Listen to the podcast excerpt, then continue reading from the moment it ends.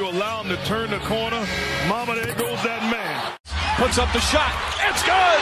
Kyrie Irving. Oh, if you don't like that, you don't like N B A basketball. Oh, boy. Welcome, everyone, to the First Pick Podcast, your source for N B A news-related content. Thanks for listening.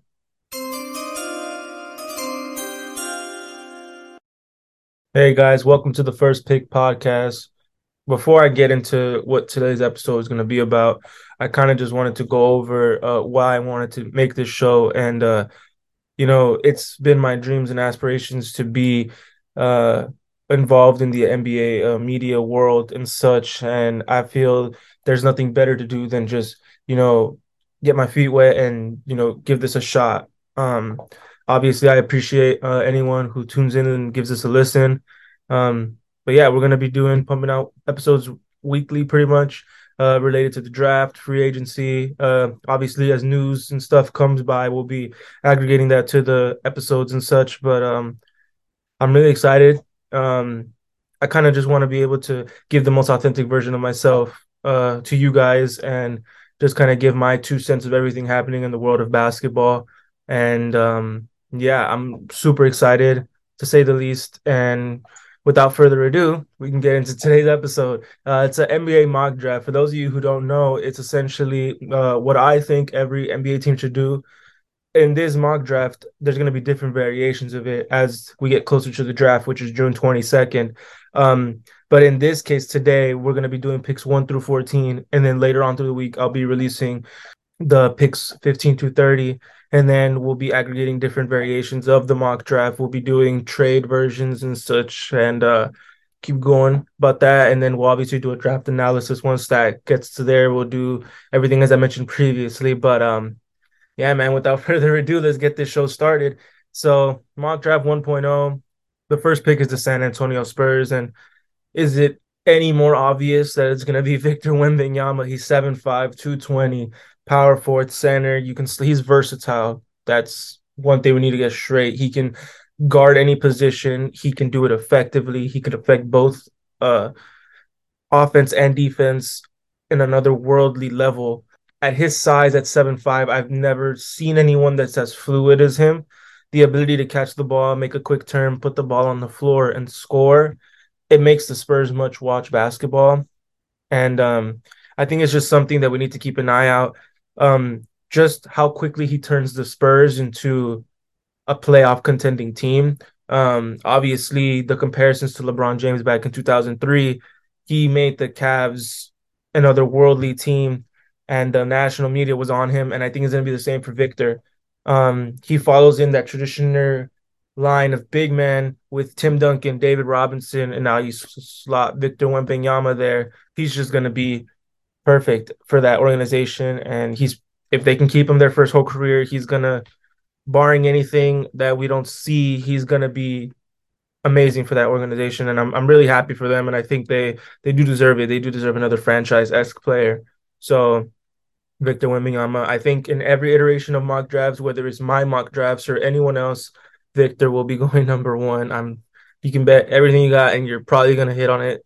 Victor's gonna be the number one pick. Um. Number two, I got um, Scoot Henderson, six two, one ninety-five, combo guard from uh, the G League Ignite. Um, G League has been putting out a lot of good talent uh, for the N B A draft, and I feel like Charlotte is in a really weird space where they can go best fit because they have their point guard of the future in LaMelo Ball.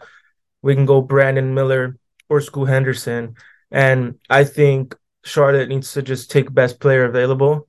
And in any other draft where there is not a Victor, Scoot Henderson is the number one pick. That is the greatest consolation prize we've probably had in the draft in a really long time. He's uber athletic. He can run up and down the court, get a chase down block, run up and down, get a really athletic dunk in, and then go back in and play defense the next play. He just has an endless motor to him, and he plays with the energy. And I think that's exactly what Charlotte needs. They lack talent. Obviously, an injury-riddled season. We don't know what's going to happen with Miles Bridges.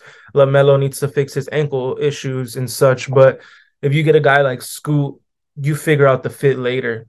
Just like how the Kings took Tyrese Haliburton when they had De'Aaron Fox, and then they ended up trading Tyrese Haliburton for Sabonis. Sabonis ended up making the Kings into the playoffs this past postseason. And I think, not saying they should go into this idea, well, oh yeah, we'll trade one of them down the line, but you can kind of obviously picture them together in the same backcourt. I think my only cons with Scoot Henderson are his height. He's six two, obviously in a guard where, in a league where everything is positionless, six two does scare you, but because of his athleticism and his motor, you kind of brush that off, and it, it it's really, it's something to look forward to over there in Charlotte. I really do like that. If he can even tweak his shooting and become a sub thirty percent shooter effectively with a lot of volume, sky's the limit for the guy. I gave N B A comps to every single prospect, but I won't be going over every single one of them. That'll be in the written portion that'll be coming out uh, mid this week. But for the sake of this, I compared him to Washington, D C, John Wall, and Bulls, Derrick Rose, M V P Derrick Rose. He just has that athleticism and the ability to go from one to three just re- really quick. And I think that's going to be really beneficial for Charlotte. Number three, I have Brandon Miller.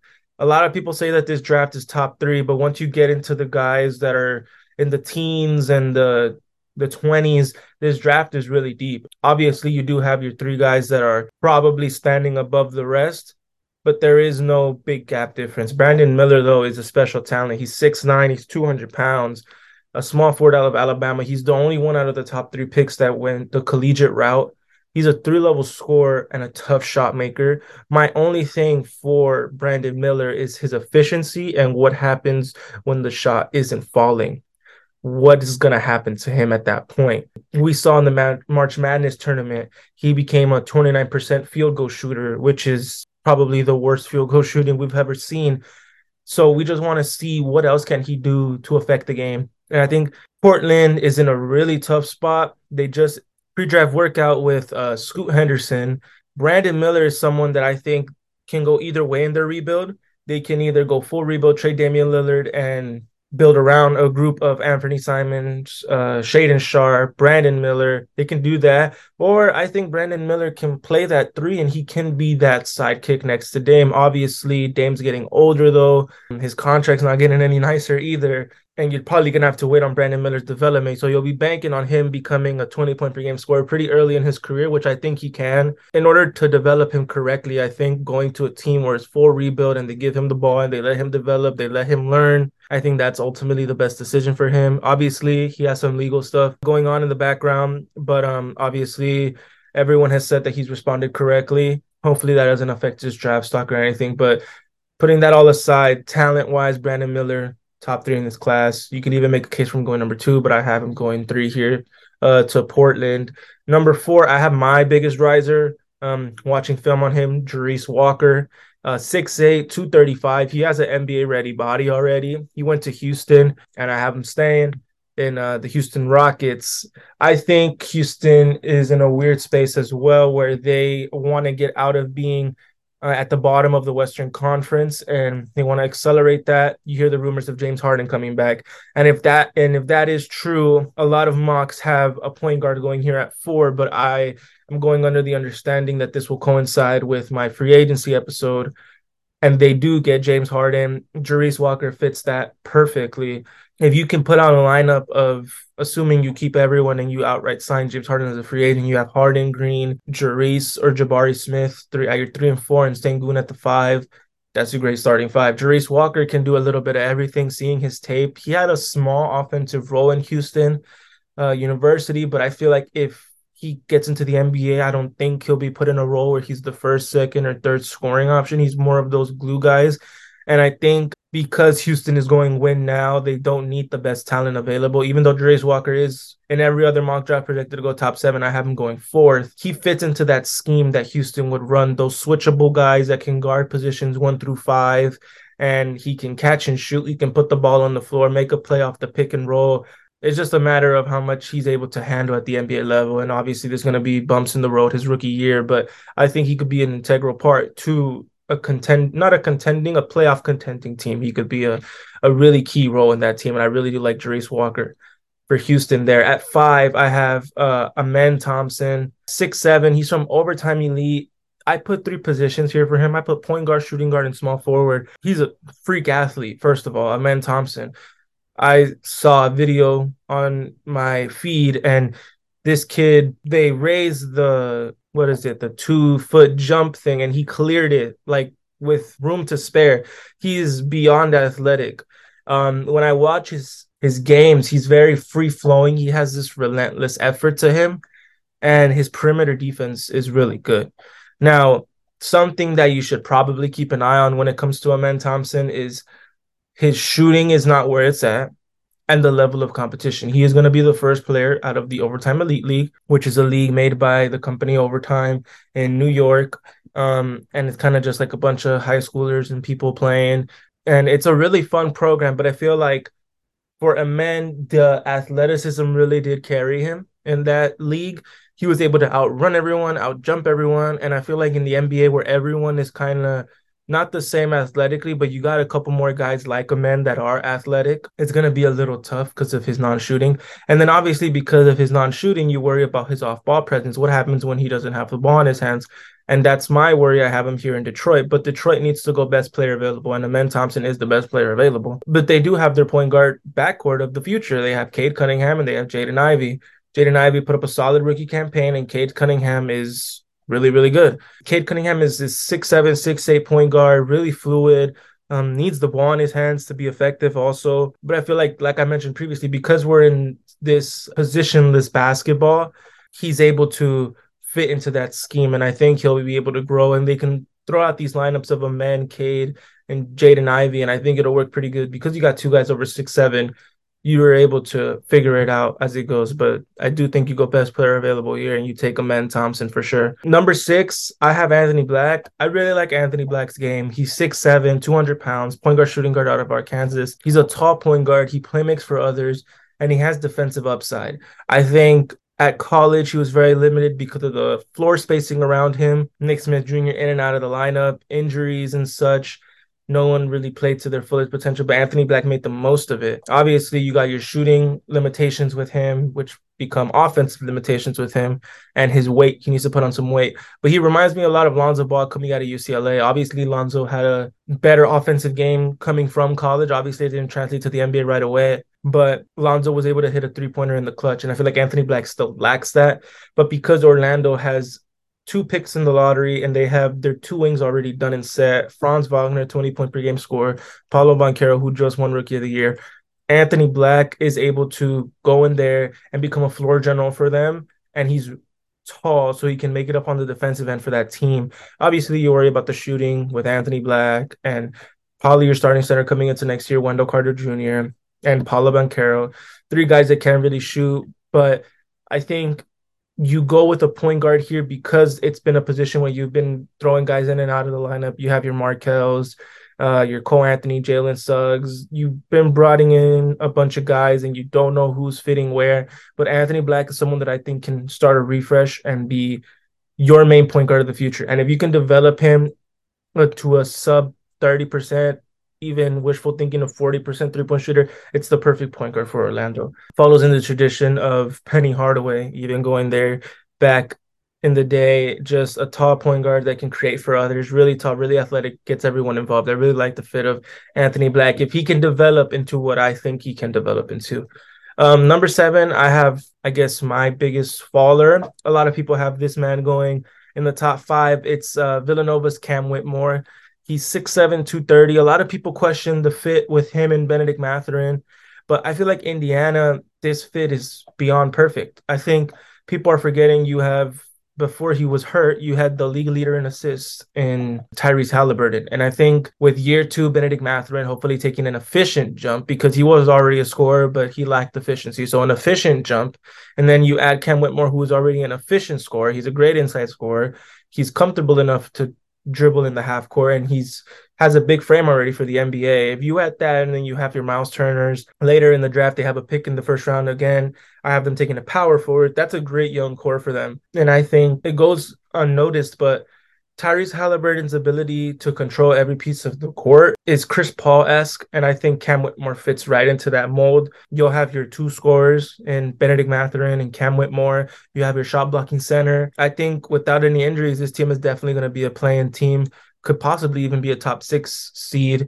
Cam Whitmore is just a, a really good scorer. I just worry about him when it comes to an off-the-dribble scorer, when I have to give him the ball and make him make a play. That's the only thing I worry about. But because Indiana's full of those guys that can do that, Cam Whitmore just slides in perfectly at this seventh spot. Number eight, I have Ausar Thompson, uh, six seven, two hundred five, so a little heavier than his brother, a shooting guard from Overtime Elite as well.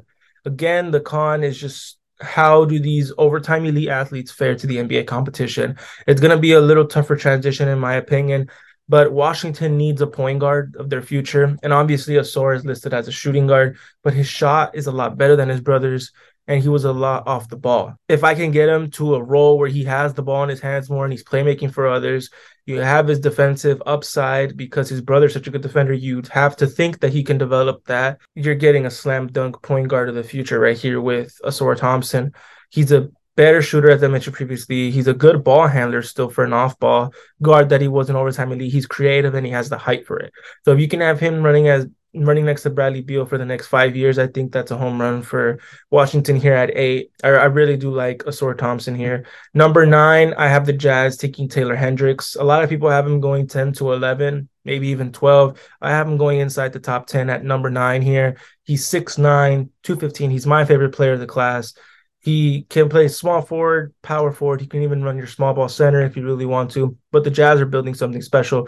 It's a front court of all-star twenty-five point per game Lauri Markkanen, Taylor Hendricks, who can easily become a Robert Covington player, Jeremy Grant player that can average fifteen to twenty points per game, purely based off catch-and-shoot jumpers and layups and doing the dirty work. And you have Walker Kessler, who almost led the league in blocks in his rookie year. He has a high motor, defensive upside is through the roof, and he's a shooter for his first year. Obviously, the competition in Central Florida probably wasn't the best, but I mean, the tape speaks for itself. He lacks a little ball handling and playmaking skills, which, I mean, you don't really expect that from a guy that's probably going to play your fourth spot.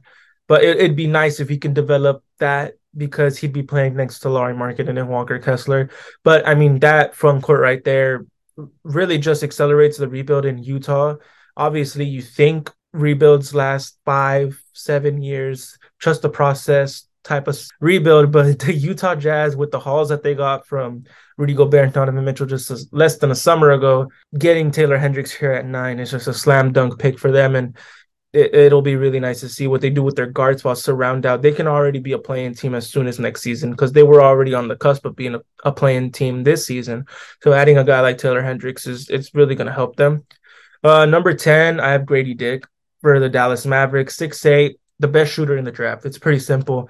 When you have guys like Luka and hopefully you re-sign Kyrie, putting the defense pressure, driving in, scoring, obviously they're going to have multiple people looking at them as they drive, trying to get a steal and stuff. Gradey Dick is the perfect person that you kick out, and he's probably going to make the open three. I expect nothing less than thirty-six, thirty-seven percent from three from Gradey Dick this season, whichever team he lands on. Um, shooting is one of the things that it could take a while to transition to in the N B A, but because of how well he shot it in Kansas, I feel like he'll have no problems. Watching his games and such, he drives to the rim a lot, which is something that I didn't expect, because when you hear his name, you think of the best shooter in the draft, but he has this sneaky athleticism to him where he does a pump fake, drives it in, and probably does a dunk. And he has a lot of chase down blocks over there back in Kansas. Obviously, you want him to keep that for the full forty-eight minutes of an N B A season. So that's one con where it's not always there, the defensive instinct, but and then his frame and his ball handling, that's other stuff. But just the fact that he's so comfortable with doing a pump fake, driving in, hitting a mid-range, or even trying to yam the ball, it's just something that you admire and you hope. It reminds you of Utah's Gordon Hayward back when he was an all-star, a guy that can knock down a shot, do a couple pump fakes in the mid-range, he can slam it on someone.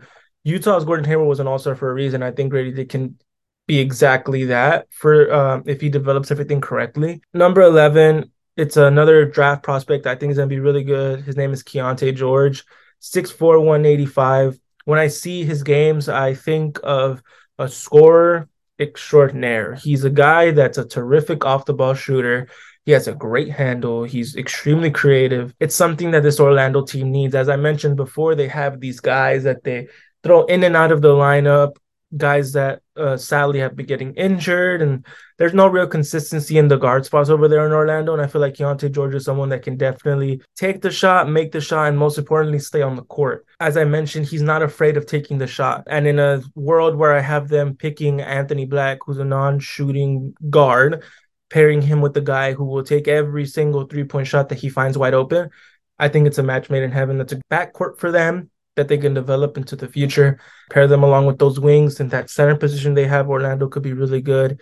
Obviously, the cons to him is efficiency, because he's willing to take those shots. They're not always going to go in. But at the end of the day, I'd rather him shoot those shots and show that he's willing to take them. And over time, he'll develop his efficiency and when to take these shots and when it's smart. And that's something that he'll develop. His defense, obviously, he's a decent on-ball defender, but you want him to become more aware off the ball, and you want him to become a good matchup defender. If he becomes a really good one-on-one defender, then you're talking starting shooting guard. Right now, I have him projected to come off the bench for Orlando. He has this Jordan Poole to him where you give him the ball and he's a source of offense. But we just saw what happened with Jordan Poole in the playoffs where his shot wasn't falling. How was he affecting the game? There was games where he scored zero points, games where he had eleven minutes played the whole game. Obviously, and that comes with efficiency. If he can become an efficient scorer, a smart scorer, and become a plus defender, you're looking at someone who can be in that C J McCollum area of N B A basketball. And I, I really do like this fit with Orlando with Keyonte George here. A little higher than what other mocks have him as. Number twelve, I have uh, Jordan Hawkins. Just won uh, the March Madness tournament. He's a really, he's the best movement shooter in this draft. Gradey, I have him as the best shooter in the draft. But movement shooter is someone who can come off a couple screens uh, and knock down the shot at a high clip. And I think Jordan Hawkins does that. And he's a good defender, and he has championship pedigree. Obviously, a championship in college is not the same as a championship in the N B A, but I do feel like a team that was one win away from the playoffs, having a guy that can probably hit a big shot in that game, like Jordan Hawkins, really does help. My only con to him is he's an extreme late bloomer. His name really started catching heat in the mock drafts as Uh, the tournament went on and as they won the championship and everything. So you're just, with the late blooming, you look at consistency. Can he keep this up at the N B A level? And you look at his handle. There are clips of him being able to catch the ball, one dribble in for a pull-up mid-range, or he is comfortable enough, but I want to be able to create your own shot, bringing the ball up the court, coming off the screen and such. I want to be able to see that from Jordan Hawkins, but I really do like the fit in Oklahoma City. I really like what they're doing in Oklahoma City. You have a guy like Chet, who's uh, missed his whole rookie year, so he's coming in as a rookie as well. You got to find minutes for all these guys. And I feel like Jordan Hawkins slides perfectly into that backup shooting guard, small forward role. And eventually you hope to develop it into your starting two, uh, three, because obviously your starting two is uh, Josh Giddey there. But I really do like it. And then he provides versatility on the offensive end for sure. Number thirteen, about to finish uh, the lottery. We have the Toronto Raptors selecting Cason Wallace. He's six foot four. I think he's the perfect replacement for Fred VanVleet. Um, as simple as I can put it. Fred VanVleet is leaving Toronto, most likely than not. I don't, we'll be talking about where I think he could be going to in our free agency episode, but Cason Wallace is a Fred VanVleet clone, but a lot younger and a lot more athletic. Cason Wallace picks up ninety-four feet. He's the best perimeter defender in the in the draft. He's a decent shooter and he's a quick playmaker. Back in Kentucky, he was a lot off the ball the first half of the season. A lot of injuries happened, and then he was asked to take a more on-the-ball role. He answered the call to a T. He became a floor general for his team. He gave everyone open jump shots, and he was able to still find his, which I think is still important. Getting him in that team with O G and Scotty Barnes, assuming you keep O G Anunoby, that's a scary three for defense, for teams. That's three guys that you can throw at every position, and they'll probably do a pretty good job. I really do like Cason Wallace. And I think he could be a good successor to Toronto's Fred VanVleet. I really do like the fit there.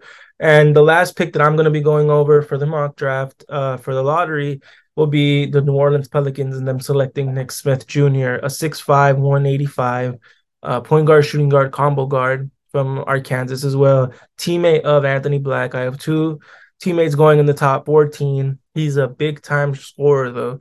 Obviously, you hear the injuries and you hear how he was in and out of the lineup and during his college year. With that, I like to see it in a positive way in the sense of he was still able to string together a couple of scoring outputs of twenty-plus point per games and even averages of twenty points per game throughout the season, which I think is is speaks to his character. The fact that he was injured and still able to score. New Orleans is a team that at times is very stale. Sometimes they give the ball to Brandon Ingram or they give the ball to Zion and they don't move at all. And I feel like Nick Smith is another guy that you can give the ball to and he'll probably score. C J McCollum is getting up there in age. You don't know how Kira Lewis Junior is going to develop. He's heading into year three or four, I think, coming off a big injury. You don't know how he's going to develop. So Nick Smith is a guy that you can kind of throw into the fire. He'll probably get his buckets. I really did compare him to Bones Highland just based off the frame. Small guard, smaller guards, but score at a high level. So obviously his cons are going to be his health, his consistency, and his defense. But in a team that lacks offensive firepower, Nick Smith completely fits the mold there. I really like this pick for New Orleans, and I hope that it's something that they do really consider come draft time. But um, yeah, guys, nevertheless, thank you guys for hearing the first episode of the First Pick podcast. We just went over the lottery, which is picks one through fourteen. Uh, later on this week, I will be releasing an episode of picks fifteen through thirteen, the rest of the first round, along with written portion of everything that was discussed through this. Thank you guys for listening. I hope you guys enjoyed, and thank you guys.